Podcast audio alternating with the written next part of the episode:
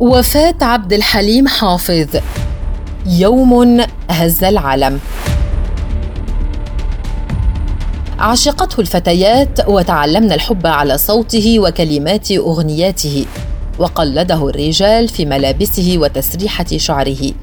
أعلن بموته نهاية زمن جميل لن يتكرر للطرب الأصيل. العندليب الأسمر عبد الحليم حافظ. ذكراه لا تغيب وطيفه لا يغيب. أصيب العندليب الأسمر بتليف في الكبد سببه مرض البلهارسيا وكان هذا التليف سببا في وفاته. وكانت أول مرة عرف فيها العندليب الأسمر بهذا المرض عام 1956 عندما أصيب بأول نزيف في المعدة وكان وقتها مدعوا على الإفطار بشهر رمضان لدى صديقه مصطفى العريف.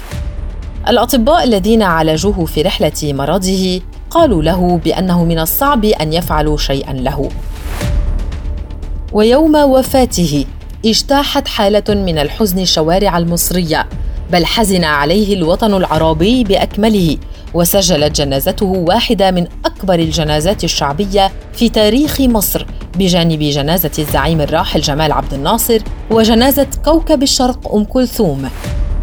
ولكن كما كان العندليب صوتا فريدا من نوعه فأجواء جنازته لم تكن تحتوي حزنا تقليديا. وذاع بعد وفاته انتشار انتحار الفتيات حزنا عليه وتعرض الكثير من عاشقيه لنوبات الاكتئاب الحاد والتي لم يقدروا على تجاوزها لفترة طويلة وصلت لعدة سنوات.